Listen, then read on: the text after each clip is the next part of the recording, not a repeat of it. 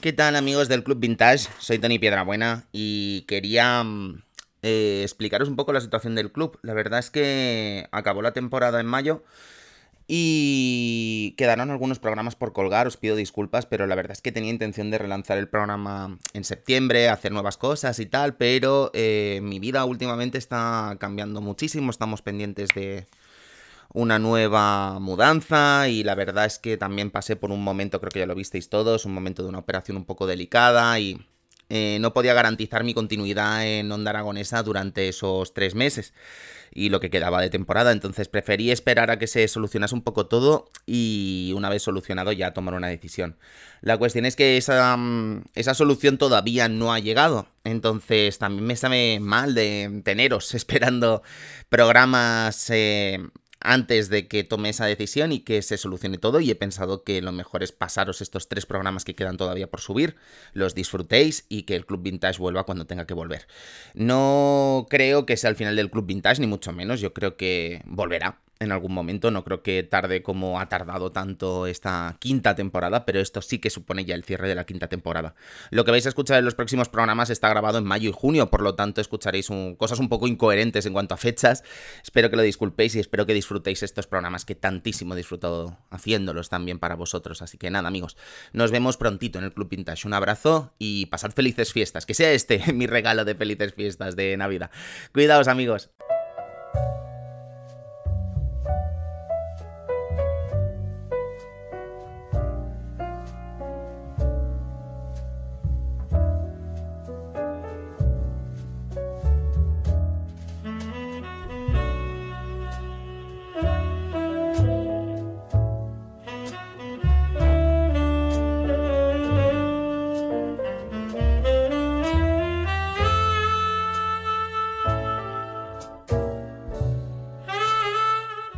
Bienvenidos una noche más al Club Vintage, el club de los juegos selectos, el club de los juegos de cinco estrellas y el club de los astros, donde solo esos astros son dignos de ser nombrados e invitados a esta selecta hora de la radiosfera española de videojuegos desde la noventa y seis punto siete F M para el mundo, desde Onda Aragonesa aquí en el centro de la ciudad, eh, acompañado hoy, no de Edu, aunque lo tengo aquí al lado. Edu, ¿cómo estás?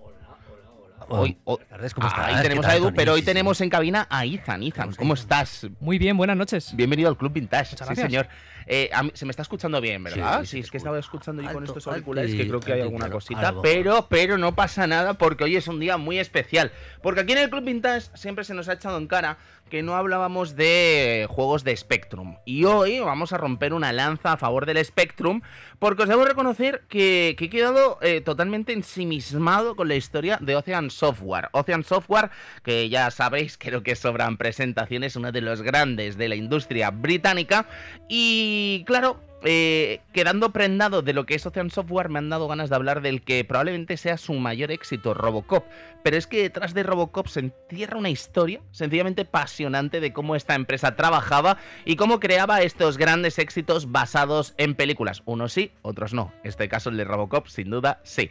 Así que, amigos, se me ponen cómodos que comenzamos con este nuevo Club Vintage.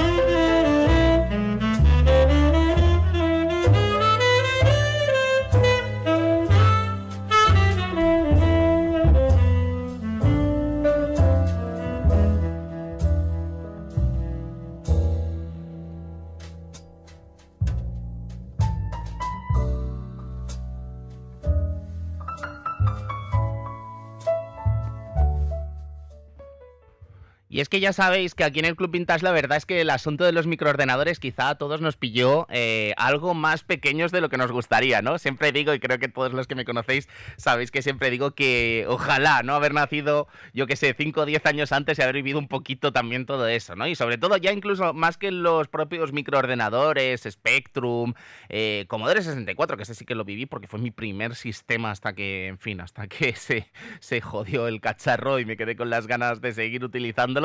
Eh, sí que os digo que, jolín, ojalá haber vivido un poquito más toda la parte de los recreativos, ¿no? Que ya sabéis que nos pilló todos un poquito... poquito pequeños, podríamos decir, y además nos pilló que, aunque tuvimos la suerte de vivirlos en aquel mítico salón recreativo Vivi hasta el año dos mil tres, la verdad es que sí que nos habría gustado vivirlo un poquito más en la, en la, en la cresta de la ola, ¿no? Cuando estábamos todos ahí en los recreativos vibrándolo.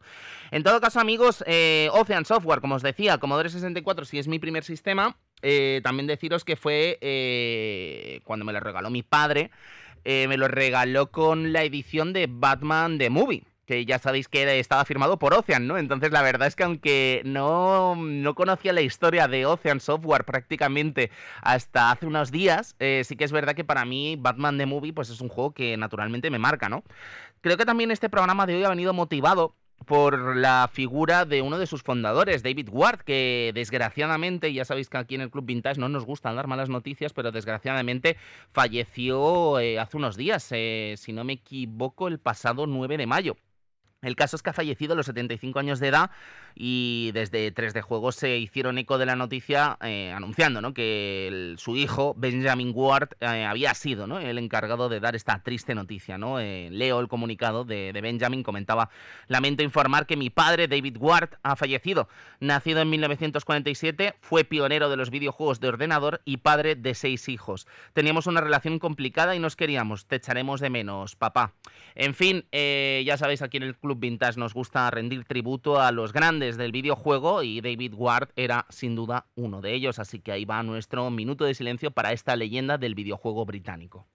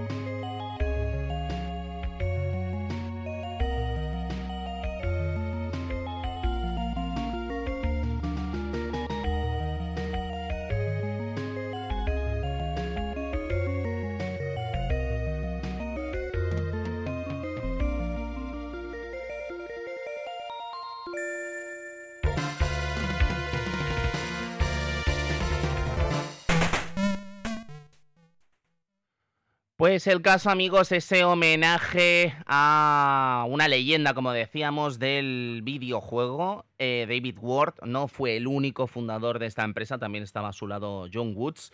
Eh, hablaremos largo y tendido de ellos en el programa de hoy, en un programa que además os voy avisando que eh, tomamos, eh, llegamos a la recta final de esta quinta temporada del Club Vintage. Eh, ha sido un año en que sí que es verdad que ha habido algún momento de descanso. Eh, en el mes de enero, un descanso que no quería hacer, naturalmente, ya sabéis, producido por, la, por el COVID y la situación que estábamos viviendo eh, a finales de diciembre. Pero sí que es verdad que esta temporada creo que ha sido excepcionalmente larga, ¿no? Porque me da la sensación de que desde que, bueno, desde que volvió el Club Vintage el pasado mes de junio, después de aquella baja, después del accidente, vaya, vaya año más loco que me he pegado, madre mía. Total, que después de aquella baja y de regresar el pasado mes de junio, me da la sensación de que no hemos parado en casi un año, ¿vale? No sé ni cuántos programas son en total, ¿eh? Voy a hacer ahora mismo el recuento porque lo tengo aquí todo abierto, ¿vale? Pero creo que han sido fácilmente como treinta o cuarenta programas. Un momentito, a ver, os lo voy a decir ahora mismo, ¿eh? Perdonad esto, que está siendo muy poco profesional. Han sido treinta y cinco programas, treinta y seis, treinta y siete, creo que van a ser casi cuarenta programas desde la vuelta del Club Vintage el pasado mes de junio. Yo eh, tengo intención, esto me gustaría cuando acabe esta temporada, que ya os aviso que será, como digo, a principios de junio, eh, con un programa del E tres de mil novecientos noventa y seis, que después lo hablaremos también eh, cuando toque al final del programa, pero sí que eh, tengo que tomar una serie de reflexiones a, de lo que ha sido, ¿no?, esta temporada. Ha sido un desafío maravilloso eh, encararlo en solitario, ¿vale? Creo que no puedo estar a la altura de mis excompañeros, o no, excompañeros no, compañeros naturalmente, porque Edu, Cristian, Sergio y compañía ahí siguen, ¿no? Que quiero decir, cuando hemos podido contar ahí siguen, pero es evidente que no están aquí en Zaragoza. Pero sí que os puedo decir que, que mi ejercicio de honestidad y humildad consiste en deciros que no puedo estar a la altura de cuatro personas, ¿sabes? Entonces he hecho lo que he podido y creo que he disfrutado mucho de este camino. Pero de cara a la próxima temporada sí que me gustaría contar con gente aquí en Zaragoza, así que voy a intentar hacer alguna tipo, algún tipo de búsqueda o algo, porque la verdad es que se me hace muy difícil encarar, encarar este programa yo solo, ¿no? Creo que eh, he fallado en algunas cosas, he fallado sobre todo en lo que sería la parte más de, de comunicación. Eh, a la hora de subir los programas, creo que os debo reconocer que he sido un poco desastre. Sí que os debo reconocer que con la gente del Patreon tampoco creo que haya estado a la altura. Eh, me habría gustado hacer más cositas con ellos y tal, pero la realidad es la siguiente, amigos. Es que era como que me era imposible, ¿no? Más allá de preparar el programa, que creo que eso sí que lo he hecho como buenamente he podido y que creo que ha estado más o menos a la altura. Eh... Me da un poco de pena no haber estado a la altura más de la otra parte, ¿no? De lo que supone hacer un programa de radio, lo que supone hacer un podcast, ¿no? Esa parte más comunicativa. Así que va por ahí mi... No sé si decir disculpa, porque creo que lo importante está bien hecho, ¿no? Que es el programa en sí. Pero va por ahí mi disculpa de que me habría gustado hacer un poquito mejor eso. Y decir que nada, que, que cuando vuelva el programa en finales de septiembre, principios de octubre, a ver si puedo hacerlo acompañado, porque sería maravilloso, ¿no? Tener ayuda de, de, de gente, ¿no? Que le gusten los videojuegos, que podamos estar hablando aquí, disfrutando del juego retro y repartir un poco las tareas más, más, más mecánicas, ¿no? De lo que sería hacer un programa de radio, que son estas que os estoy contando ahora, ¿no? Pero bueno, en todo caso, deciros eso, que he disfrutado muchísimo esta quinta temporada, el Club Vintage me da la vida, yo llego aquí a Onda Aragonesa a las eh, ocho de la tarde, hoy no, que estamos haciéndolo en un horario especial, y me da la vida, ¿no? Porque me da la sensación de que estáis ahí detrás, y aunque sí que creo que tampoco he notado tanto cariño como notaba en el pasado con el tema del podcast, seguramente porque ahora mismo se escuchan otros podcasts más o por lo que sea, sí que os debo decir que, que bueno, que me encanta estar ahí, me encanta de alguna forma poder eh, explayarme, ¿no? En un proyecto personal como es el Club Vintage, y os garantizo que mi intención va a seguirse haciendo, va a ser seguir haciéndolo el próximo, en esta próxima temporada, ¿no? En esta sexta temporada, pero que ya os digo que me gustaría cambiar algunas cositas. Bien, amigos, esto no tiene nada que ver con videojuegos, esto tiene que ver con el meta del Club Vintage, así que vamos a empezar a hablar de videojuegos, vamos a empezar a hablar de una empresa mágica como es Ocean Software, con una historia que ya os digo, ahora os cuento por qué me, me, me he quedado ensimismado con esta historia, pero vamos a empezar a hablar ya de este titulazo que es RoboCop y de esta empresa británica que hizo historia en la historia del videojuego, nunca mejor dicho.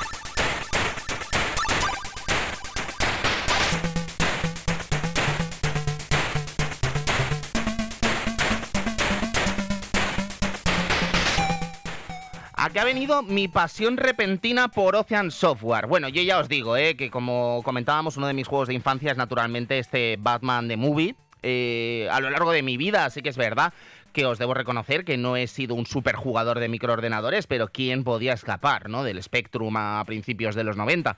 Cualquier amigo del cole tenía un hermano mayor que tenía su Spectrum en casa, eh, cualquier amigo del cole tenía una Atari S T en casa o una Amiga, en fin, eh, era fácil, ¿no? Relativamente encontrarse con estos videojuegos, o sea, aunque sí que os digo que es verdad que la gente más de mi edad Eh, era más de Master Systems y, y compañías, ¿no? Pero sí que es verdad que los hermanos mayores siempre estaban ahí caracterizados, ¿no? Por tener estas conso- estos microordenadores, disculpad. Recuerdo eso también, de clásicos de Ocean que he jugado, recuerdo maravilloso Batman de John Ritman, ¿no? Una auténtica locura que creo que hablaremos hoy aquí, que, que, que en realidad ¿qué tenía que ver con Batman, ¿no? Este juego eh, de habilidad y puzzle, ¿no? Que, que, que bueno, en fin, eh, tenía poco de acción, pero bueno, hablaremos luego de ello, de este titulazo, ¿no? Pero lo que viene todo esto, no viene ni por el Batman de John Ritman, no viene ni por el hermano del Ramón que tenía el Spectrum en casa, ni viene tampoco por mi pasión por el Batman The Movie. Todo esto viene por una youtuber maravillosa llamada Kim Justice, que me quedé loco con un vídeo que ha hecho recientemente en su canal de YouTube. Eh, Kim es eh, británica. Y lo guay de Kim es que trata la historia de los desarrollos eh, del Reino Unido como prácticamente no lo hace ningún otro youtuber. Y es una maravilla porque uno de los últimos vídeos que ha hecho Kim eh, radicaba al respecto de todos los juegos eh, que había hecho Ocean eh, licenciados en series y películas, ¿no? Este vídeo además dura casi dos horas y media y me lo tragué, vamos, o sea, lo disfruté como un niño, ¿no? Porque era como un mundo extraño para mí de de conocer eh, películas que habían sido llevadas al videojuego que prácticamente ni conocía, ¿no? En plan Cobra de Stallone, por deciros algo, ¿no? Es la típica que sin duda te acordarías, pero, pero yo no recordaba que Cobra tenía un videojuego, ¿no? Y además un buen videojuego, parece ser. Eh... Disfruté mucho de esto y entonces quise un poco indagar, ¿no? En lo que era la historia de esta Ocean eh, y por qué hizo tantos videojuegos, ¿no? De, basados en películas. Y la cosa es que incluso desde los propios orígenes de esta empresa, eh, a principios de los ochenta, ya se ve y se nota un poquito lo que va a ser el rumbo que va a seguir esta firma, ¿no? De David Ward y John Woods. Esta empresa, eh, cuando se funda en mil novecientos ochenta y tres, nace creando distintos clones de videojuegos que ya eran un éxito, ¿no? Eh, sobre todo trabajando en Spectrum. De hecho, esta empresa empieza llamándose Spectrum Games y sobre todo para el Vic veinte, ¿no? Que es el otro ordenador de Commodore anterior, ¿no? El Commodore sesenta y cuatro. El caso es que se haría famosa esta Ocean eh, creando una empresa que lo que hace es mandar videojuegos por correo, ¿no? La gente, bueno, esta gente de Spectrum Games, la que después se conocería como Ocean, creaba eh, anuncios en distintas revistas de videojuegos del momento y la gente lo que hacía era comprar estos videojuegos y en veintiocho días te llegaban a casa. ¿Qué es lo que pasa? Que muchos de estos anuncios que hacían Spectrum Games, cuando hacían el anuncio, el juego no estaba todavía desarrollado, entonces parece que habían auténticas aventuras para crear esos videojuegos en tan poco tiempo y crear ese contenido para mandarlo eh, y que llegase a casa a tiempo, ¿no? Que imaginad lo que suponía, ¿no? Para estos estudios tan pequeñitos en estos momentos crear estos trabajos tan tan locos.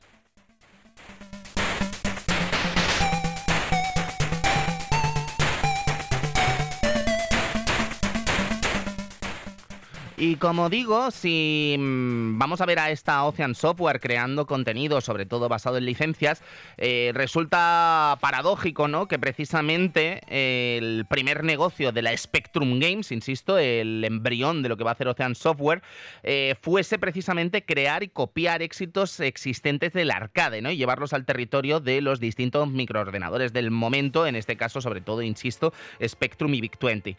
Eh, entre estos juegos que clonaban estaban Missile Attack, que era una copia exacta de Missile Command de Atari, Caterpillar, que también era una copia de Centípede, también de Atari, eh, Galaxy Invaders, que evidentemente está basado en Space Invaders, o clones de otros éxitos como Frogger o Kong, que diréis, ¿qué juego era Kong, Tony? Pues naturalmente Donkey Kong, ¿no? De hecho, Eh, este Kong, ¿vale? Imaginad una portada, ¿no? Con un gorila eh, en un videojuego que, que claro, eh, para estos años ya te puedes imaginar que estamos hablando ni más ni menos que de una copia de Donkey Kong. Eh, en este juego ya están firmando el título como Ocean Software. Eh, de hecho, el éxito de estos primeros años de la empresa, estos primeros meses incluso de la empresa, es tan enorme que le permite ampliar el negocio y aliarse con otra firma que se llama U S Gold, ¿no? Que va a centrarse sobre todo en la importación de los videojuegos desde Estados Unidos para venderlos en el Reino Unido. Esta estrategia eh, Ocean la va a seguir incluso eh, no con U S Gold, sino con la propia Ocean, aliándose con empresas españolas tan famosas como Dynamic y Topo para vender en el territorio británico algunos de los videojuegos que fueron claves en la edad de oro del software español, ¿no? Entre ellos eh, Emilio Butragueño, entre ellos también el Fernando Martín, también llegó al territorio británico, ¿no? Y claro, esto de alguna forma ayudó a que estos títulos de Dynamic y Topo y compañía pues llegaran más allá del territorio español. Eso sí, eh, yo creo que Ocean se tuvo que dar cuenta de que este negocio de lanzar juegos clonando los distintos éxitos que estaban pasando por el arcade, no podía alargarse toda la vida, ¿no? Porque, claro, eh, al final iba a ser un problema. Estamos hablando de principios de los ochenta, la cosa era como más laxa, podríamos decir, aunque no lo era en absoluto. Y aunque a Ocean le salió bastante bien toda esta estrategia en un principio, decidió que se tenían que hacer las cosas de forma eh, más legal, vamos a decir, ¿no? Y Ocean, antes de adentrarse en el territorio de las películas y las licencias cinematográficas, sí que se adentra en el territorio de licenciar juegos de arcade, ¿no? Y el primero que va a licenciar, ni más ni menos, es una máquina recreativa británica de bastante éxito en el territorio británico, pero aquí juraría que nunca la he llegado a ver, llamada Hunchback, eh, jorobado, ¿no? Eh, este juego yo lo había visto en los distintos, eh, las distintas versiones de, de, de, de ordenadores, de microordenadores y tal, pero no sabía ni que era un arcade, os debo reconocer, ¿vale? Este desarrollo se hizo en Manchester y estaba firmado por Century Electronics. Eh, de hecho, eh, no van a ser los primeros juegos de arcade que desarrollen. Ya veréis que a lo largo de la historia de Ocean van a llegar a distintos acuerdos con distintas empresas.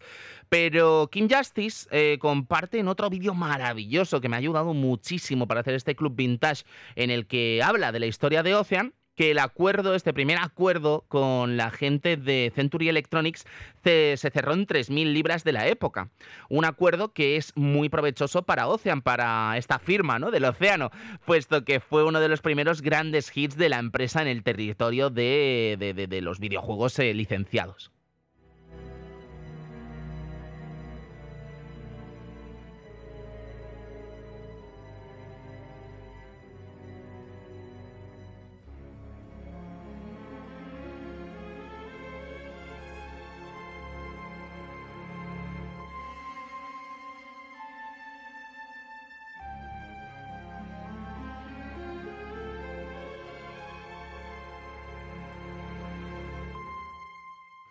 Cuando hablas del territorio británico, es imposible no hablar de otra empresa maravillosa, ¿no?, como es eh, la empresa que se encargó de traer Tetris al territorio británico, que ya sabéis que además es una firma que de alguna forma eh, tuvo muchos problemas eh, a la hora de, de, de, bueno, de encarar lo que iba a ser esta licencia de Tetris, que se vendió por un lado, luego intentó eh, hacerse con el cargo en el territorio británico de esta licencia y, en fin, eh, una locura, ¿no? Pues el caso es que cuando hablas de esta firma, naturalmente, eh, hay que entender que precisamente eh, el éxito de esta firma radica en tener un sello muy respetable eh, y, por supuesto, eh, que de alguna forma la gente quería colaborar con ella, ¿no?, y quería ceder de alguna forma sus licencias a esta marca.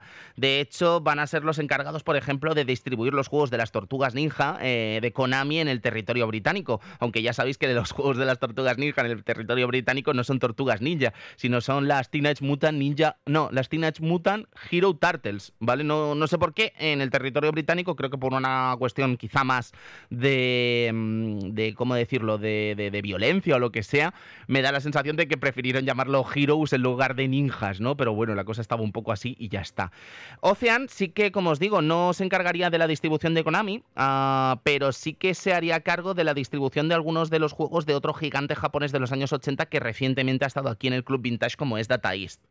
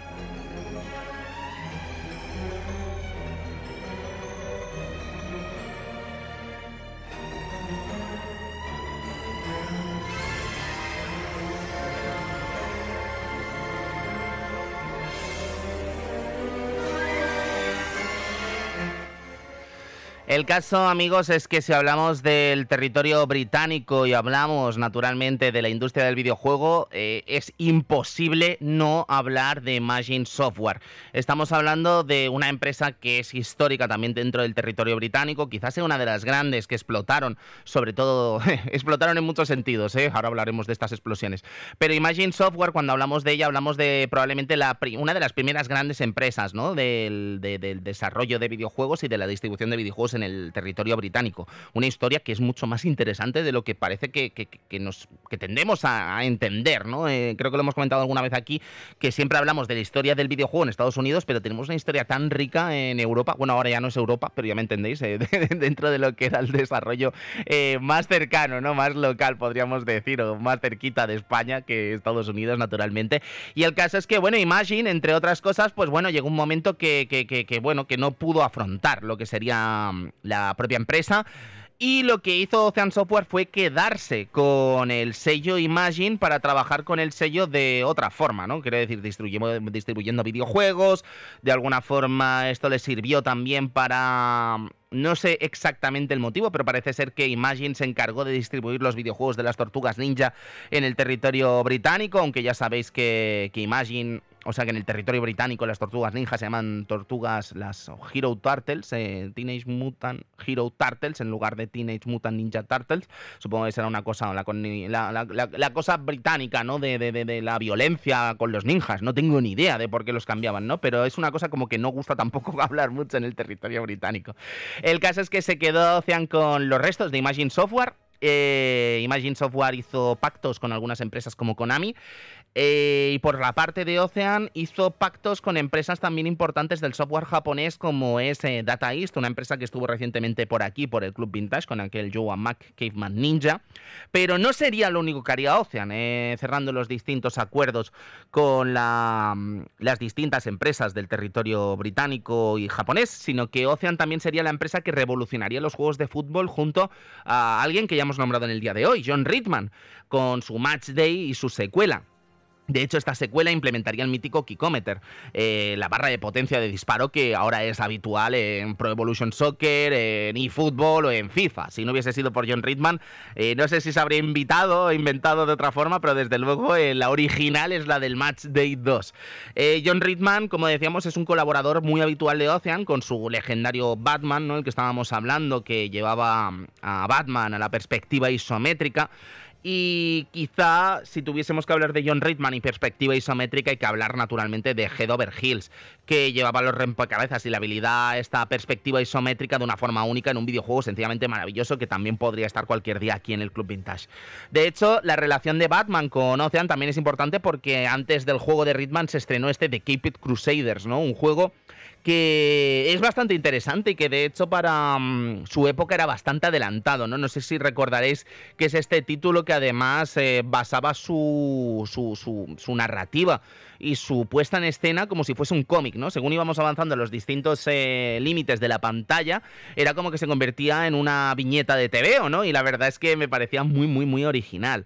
La firma también haría, Ocean haría muy buenas migas con Warner y tendrían los derechos para encargarse de los juegos de ordenador de la cinta de Tim Burton y Michael Keaton.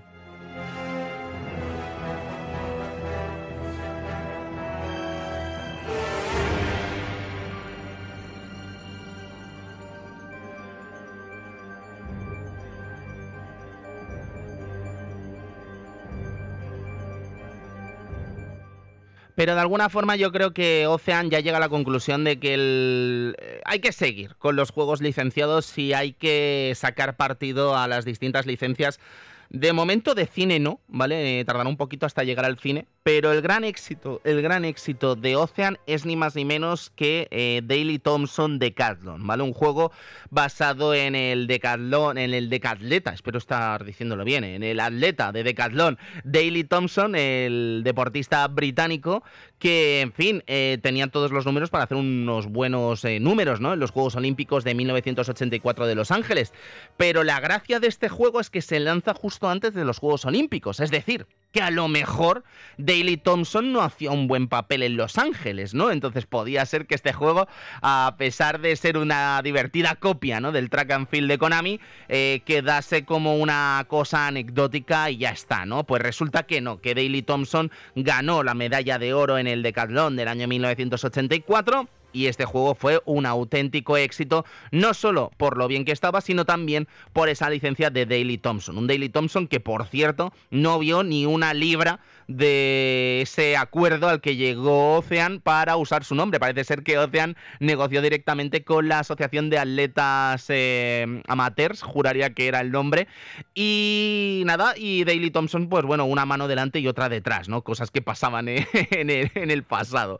Bien, luego eh, sí que Ocean en esta fiebre, ¿no?, por los juegos eh, licencia, de licencias interesantes, hicieron un juego basado en, Frank, en Frankie Goes to Hollywood, que también fue un éxito en Commodore sesenta y cuatro, lo que llevaba a la empresa no solo a dominar en Spectrum, sino en todos los ordenadores de la época.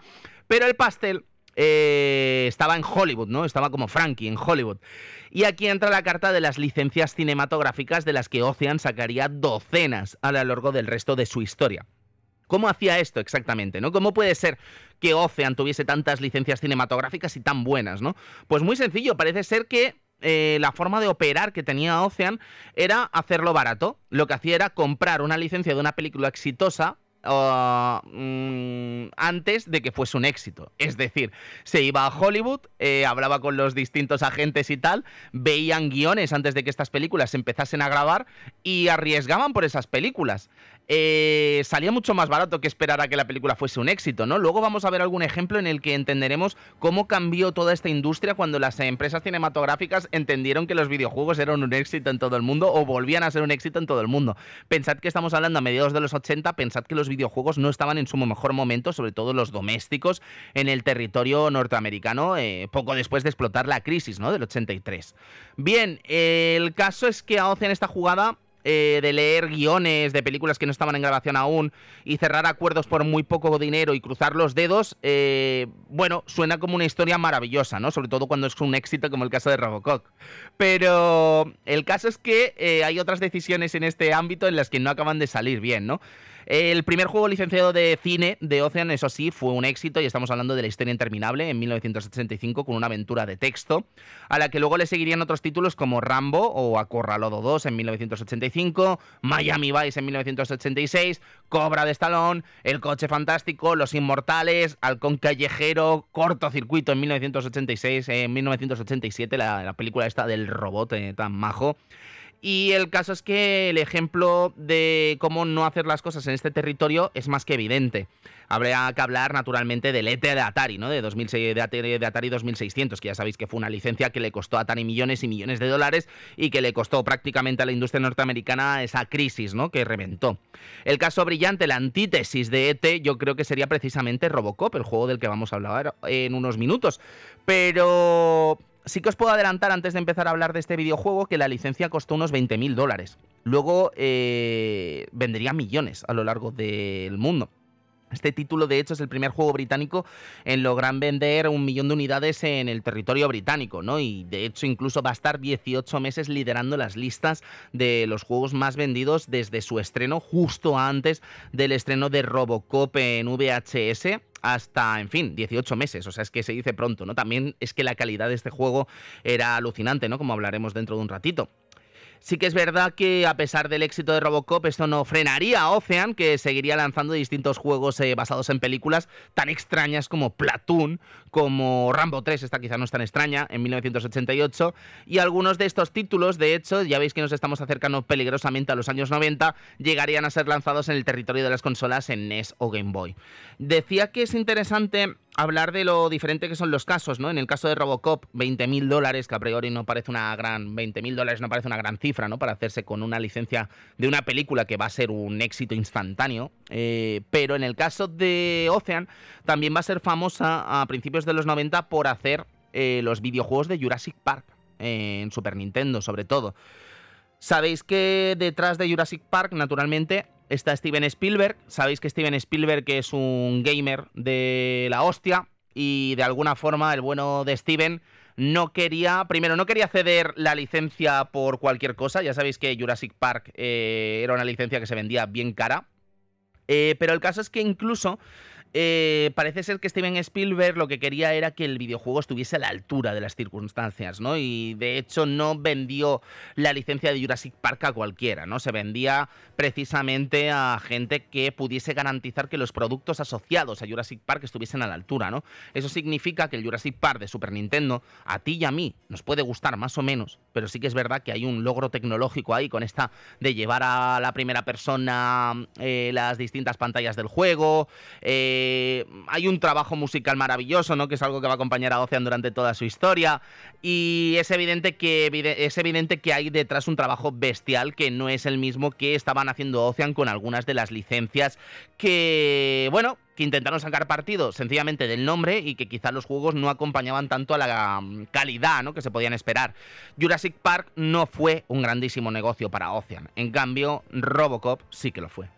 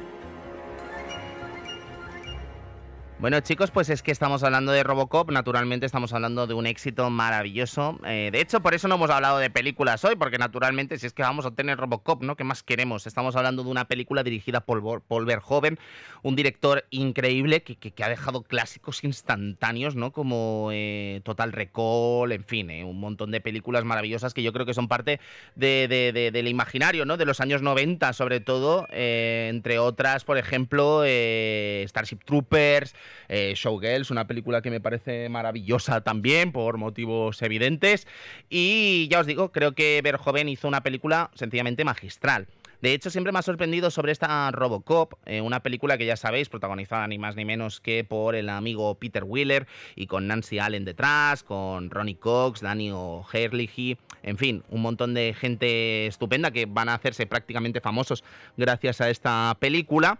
Eh, siempre me ha sorprendido cómo... Eh, parecía como una cosa de niños, ¿no? Eh, quiero decir, fijaos que además RoboCop, el éxito, le lleva a lanzar una serie de dibujos animados, que esto es bastante habitual en los años ochenta, quiero decir, Rambo también tenía una serie de dibujos animados, pero lo que más me sorprende de alguna forma es que lo viésemos como una cosa de niños y en realidad no lo es para nada. De hecho, cuando la villa de mayor RoboCop de nuevo, aluciné con lo absolutamente gore que es. De hecho, esta, esta, esta película, que ya sabéis que empieza con el bueno de Murphy siendo acribillado a balazos por sus verdugos, ¿no? Eh, eh, es de las escenas más gore que puede ver un chaval, ¿no? Eh, en estos tiempos.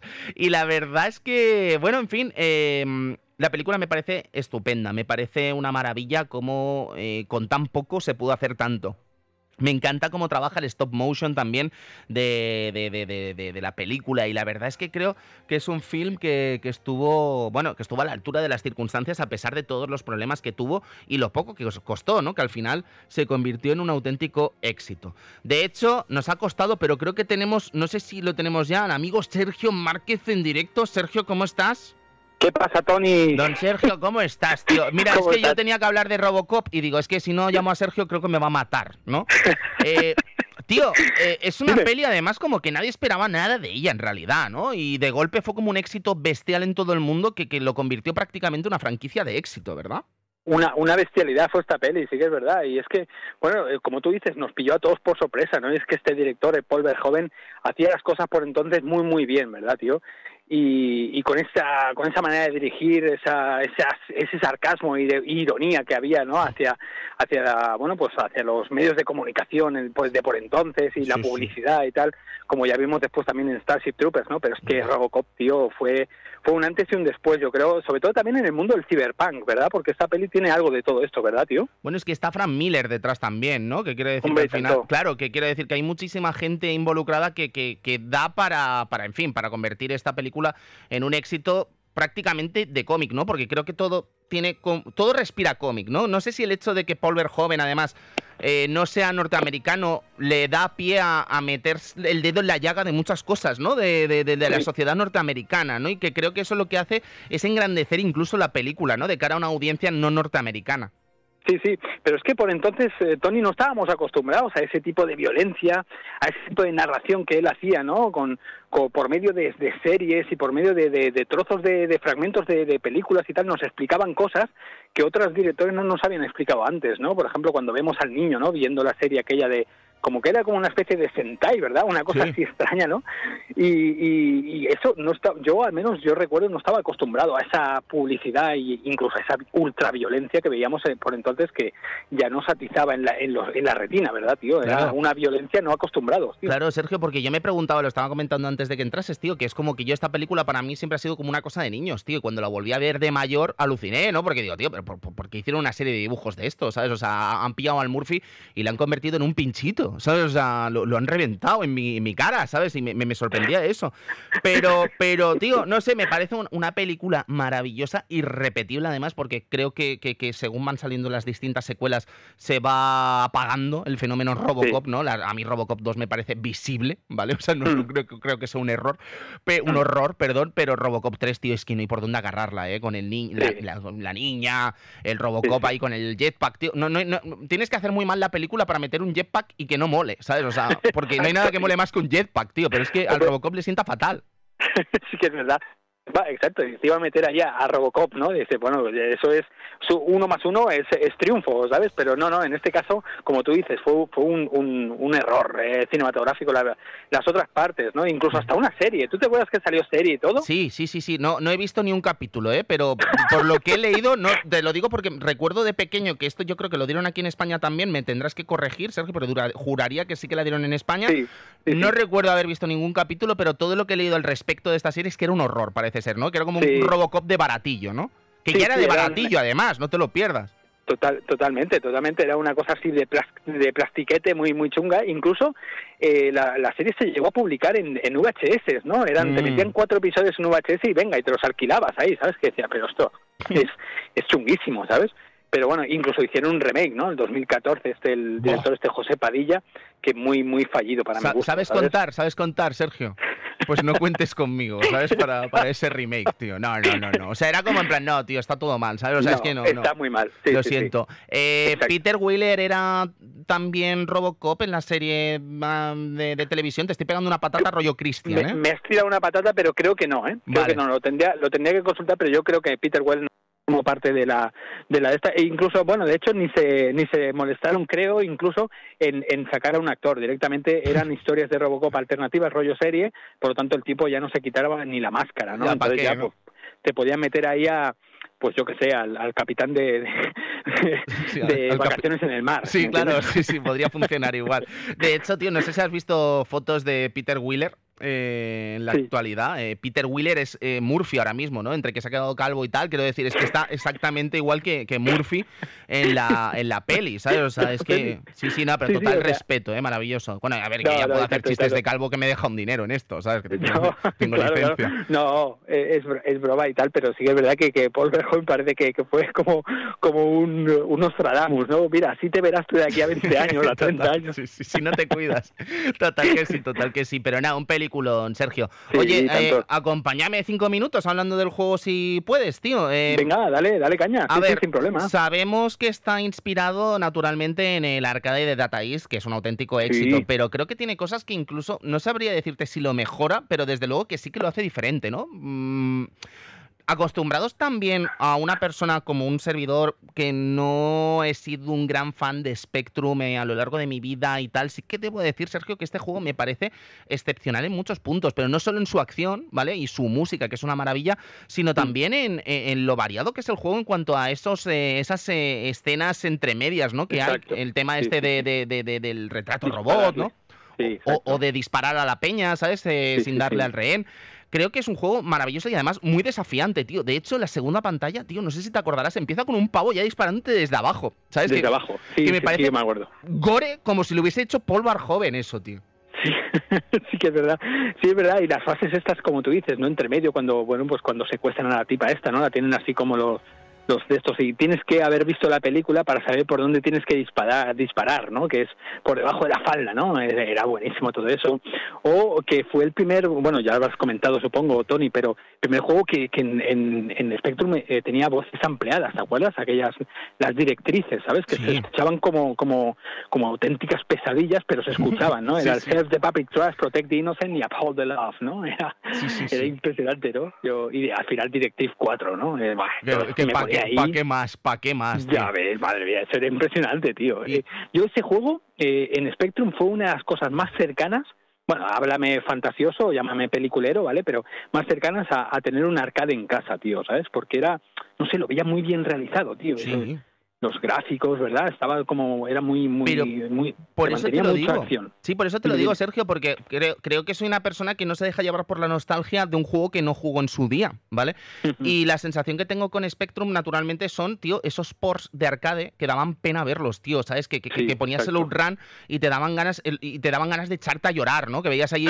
U S Gold timándote, ¿no? En tu cara, tío, o sea, en plan... Sí, sí. Riéndose de ti, ¿no? De tu dinero, sí, de tus dos mil pelas, tío. Sí, Pero tío, yo aquel... este... Este juego lo veo como súper honesto, súper jugable, incluso a día de hoy, ¿sabes? A día de hoy. Sí, sí, sí, sí, sí. Y me parece bestial, tío. Y sobre todo, conociendo previamente la versión arcade, ¿no? Porque, claro, dices, eh, tío, porque hay un pavo con, con motosierra en el Robocop de, de, de, sí. de Spectrum, ¿no? Es que ya estaban sí, sí. en el arcade, ¿no? Te quiero decir, no han inventado nada. Pero creo que es un sí, sí. juego muy honesto, tío, que es más que jugable, tío. Sí, sí, totalmente. Además tenías todos los ingredientes y los alicientes de la misma, de la misma recreativa también, que era lo de apuntar hacia arriba, hacia sí. en oblicuo, hacia, ¿sabes? Hacia los lados y tal. Ostras, es que tenías casi todo, ¿no? Eh, disponible en este. Que después me acuerdo que salió un Robocop dos, no sé si lo habrás hablado, tampoco no. que, te, que que saltaba. Y decías, pero si Robocop no salta, tío, no es ágil. O sea, es que cómo Robocop va a saltar. Una... Yo creo que, además, tío, por lo que he estado viendo, es como que me da la sensación, Sergio, que, que según iban sacando los siguientes juegos Ocean, también iban empeorando como las pelis, tío. Exacto. Sí, sí que sí, es, sí, verdad es verdad que el Robocop tres de Amiga, sí que este a lo mejor lo recordarás tú, ¿vale? Pero sí. eh, visualmente es una locura, ¿vale? Que además tiene esas escenas en primera persona que son una auténtica sí, locura. Exacto. Pero, uh-huh. pero claro, no, no es como lo habitual, ¿no? Te quiero decir, eh, lo que Robocop tres, de hecho, es que incluso las versiones de Super Nintendo, tío, son para echarse a llorar, ¿sabes? O sea, es que, que, que uh-huh. es un espanto. Sí, sí, bueno, en Amiga en Amiga ya... Yo, el Robocop tres, me acuerdo que peleabas contra... Bueno, sí, creo que era el tres, que peleabas contra un ninja, ¿te acuerdas? Sí. Era como una, una tontería ahí, no sé, como que no venía mucho a cuento. Pero hubo, hubieron ciertas cosas que me gustaron de ese juego, que era que habían cosas de la peli que te las plasmaban igual. Era lo de hacer rebotar las, las balas en, en placas de acero de la pared, ¿no? Uh-huh. Y eso estaba muy guapo, ¿sabes? Calculabas el ángulo de la bala, ¿sabes? ¡Pum! Y, y rebotaba en la pared para que le diese al tipo y tal. Pero bueno, quitando eso, que era, bueno, un detalle hacia la, hacia la, la peli y tal, bueno, hacia las partes, ¿no? Creo en concreto hacia la segunda que hace eso. eh, quitando eso, el juego era muy flojeras, tío, muy flojeras, mm. ¿sabes? Sí, sí, sí. Uh-huh. Sergio, Ocean Software, tío, eh, la verdad es que, a ver, ya lo hemos explicado al principio, ¿no? Que yo he quedado absorto con esta empresa de ver que, que, que, que licenciaban cualquier cosa, tío, en plan, Cobra, pues sí, pues un videojuego de Cobra, ¿qué pasa? Y encima el juego de Cobra parece estar bien, además. Pero, eh, sí, ¿qué sí. recuerdas tú de esta firma? Pues mira, a mí, cuando me has dicho Ocean, tío, me ha venido el juego que, bueno, creo que era una versión de, de, de Konami, de, de, pero lo sacó, lo sacaron así en plan, que era el Daley Thompson Decathlon. ¿Tú te acuerdas de aquel? Hemos hablado de este, sí, porque es el primer gran éxito seguramente Exacto. de Ocean dentro del territorio de los juegos licenciados. ¿Sabías que Exacto. no cobró un duro este pavo, tío? Hostia, no me jodas, tío. No, tío, se lo pagaron todo a la Asociación de Atletismo, y la Asociación de Atletismo Amateur dijo, ¡hala, hasta luego, Daley! No me digas, tío. Ostras, pues sí, sí, yo... Hola, pues que te pillen, que te pillen tu nombre, ¿sabes? Bueno, eso hacía mucho Spectrum, no sé si con esas artimañas, ¿no? Bueno, Spectrum, en aquella época, no Spectrum, sí. pero en, en aquella época, con Fran Bruno's Boxing, por ejemplo, también lo hicieron con el, el la, la versión aquella del, del Punch Out también, sí. que hicieron para Spectrum y todo aquello, ¿no? Ah, pero sí, yo a mí me viene a la cabeza siempre este este juego de que era como un Hyper Sports, ¿vale? Pero... pero bueno, que lo sacó Ocean y la verdad que era impresionante el juego. Era un machacabotones de estos. Sí, de, de romper el, el mando, de... sí, sí. Eh, sí, sí, o el teclado de goma, ¿verdad, Tony? El teclado de goma ahí todo sudado y, y, y se podrían la, las células de abajo, ¿sabes? La, Eso las pasaba, tiras. Sergio, tío. O sea, de, de, de jugar así como rollo oliendo a Kiko se podía podrir el teclado del Spectrum, tío. Me interesa sí, este tío. tema, ¿eh? Sí, sí, bueno, yo, yo, te, yo, te, yo recuerdo con mi hermano cambiar la membrana, la membrana del, del Z X ochenta y uno, ¿sabes? No, el ochenta y uno no, perdona, cuarenta y ocho ya, Spectrum cuarenta y ocho, y cambiar la membrana porque las teclas de goma se petaban, entraba el sudor por dentro y se, se podría la, la membrana, por lo tanto las teclas, nuevamente siempre la M. A mí se me empezaba a pudrir la M, que era, hacías O, P, Q, A y M, ¿vale? La M para disparar con el con el dedo gordo, digamos, ¿sabes? Y era el que más sudaba. Yo no sé. Y sí que es verdad, tío, que y en, en juegos como el, el, el de Caldón, pues imagínate, ¿sabes? Jolín, Sergio, yo no sé cómo habéis llegado a dos mil veintidós, tío, de verdad, ¿eh? O sea, sois unos auténticos survivors, tío. Selección no. natural, ¿no, Tori? Madre mía, qué maravilla, tío. Sergito, eh, muchísimas sí, gracias por poner tu sellito hoy aquí en el Club Vintage eh, y por el atropello, ¿no? Que ha sido eh, pillarte hoy así sin avisar casi, en plan... A tope, tú ya sabes que yo siempre estoy, voy sin ropa por la vida, tío. Qué maravilla, siempre, me encanta, ¿sabes? Este toque erótico que siempre das al programa. Sergio, muchísimas gracias, un abrazo grande, amigo. Un abrazo a todos, adiós.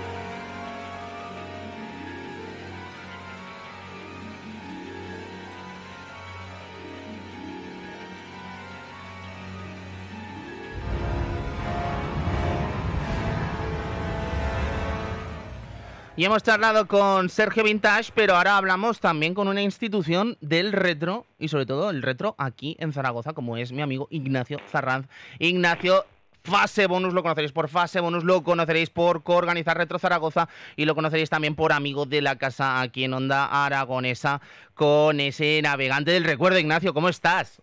Hola, buenas noches. Muy bien, oye, muchas gracias por, por permitirme participar un poquito con, con vosotros. Hay mucho calor en Zaragoza, Tony, ahora, eh, ¿eh? Tela, eh, tela, Ignacio. Yo no sé dónde nos vamos a meter, tío, de verdad, una auténtica locura. Pero digo, mira, para una vez que en el Club Vintage se va a hablar de Spectrum, tengo que hablar con Ignacio, tío. Tiene que ser el día, ¿sabes? Porque hoy hablando de Robocop y de esta maravillosa empresa que es Ocean, digo, a ver qué nos cuenta Ignacio y qué nos cuenta de, de su experiencia con tanto con la película como con el videojuego, ¿no? Porque, a ver, entiendo que como persona amante, ¿no?, del retro, eh, Robocop tiene que tener un lugar especial en tu corazón, ¿no, don Ignacio? Sí, sí, por supuesto, tanto la película como, como el videojuego, como tú bien decías. Primero la película, claro, nos coge a todos un poquito jóvenes. Es una película bastante violenta, pero joder, con un personaje que mola, que mola muchísimo.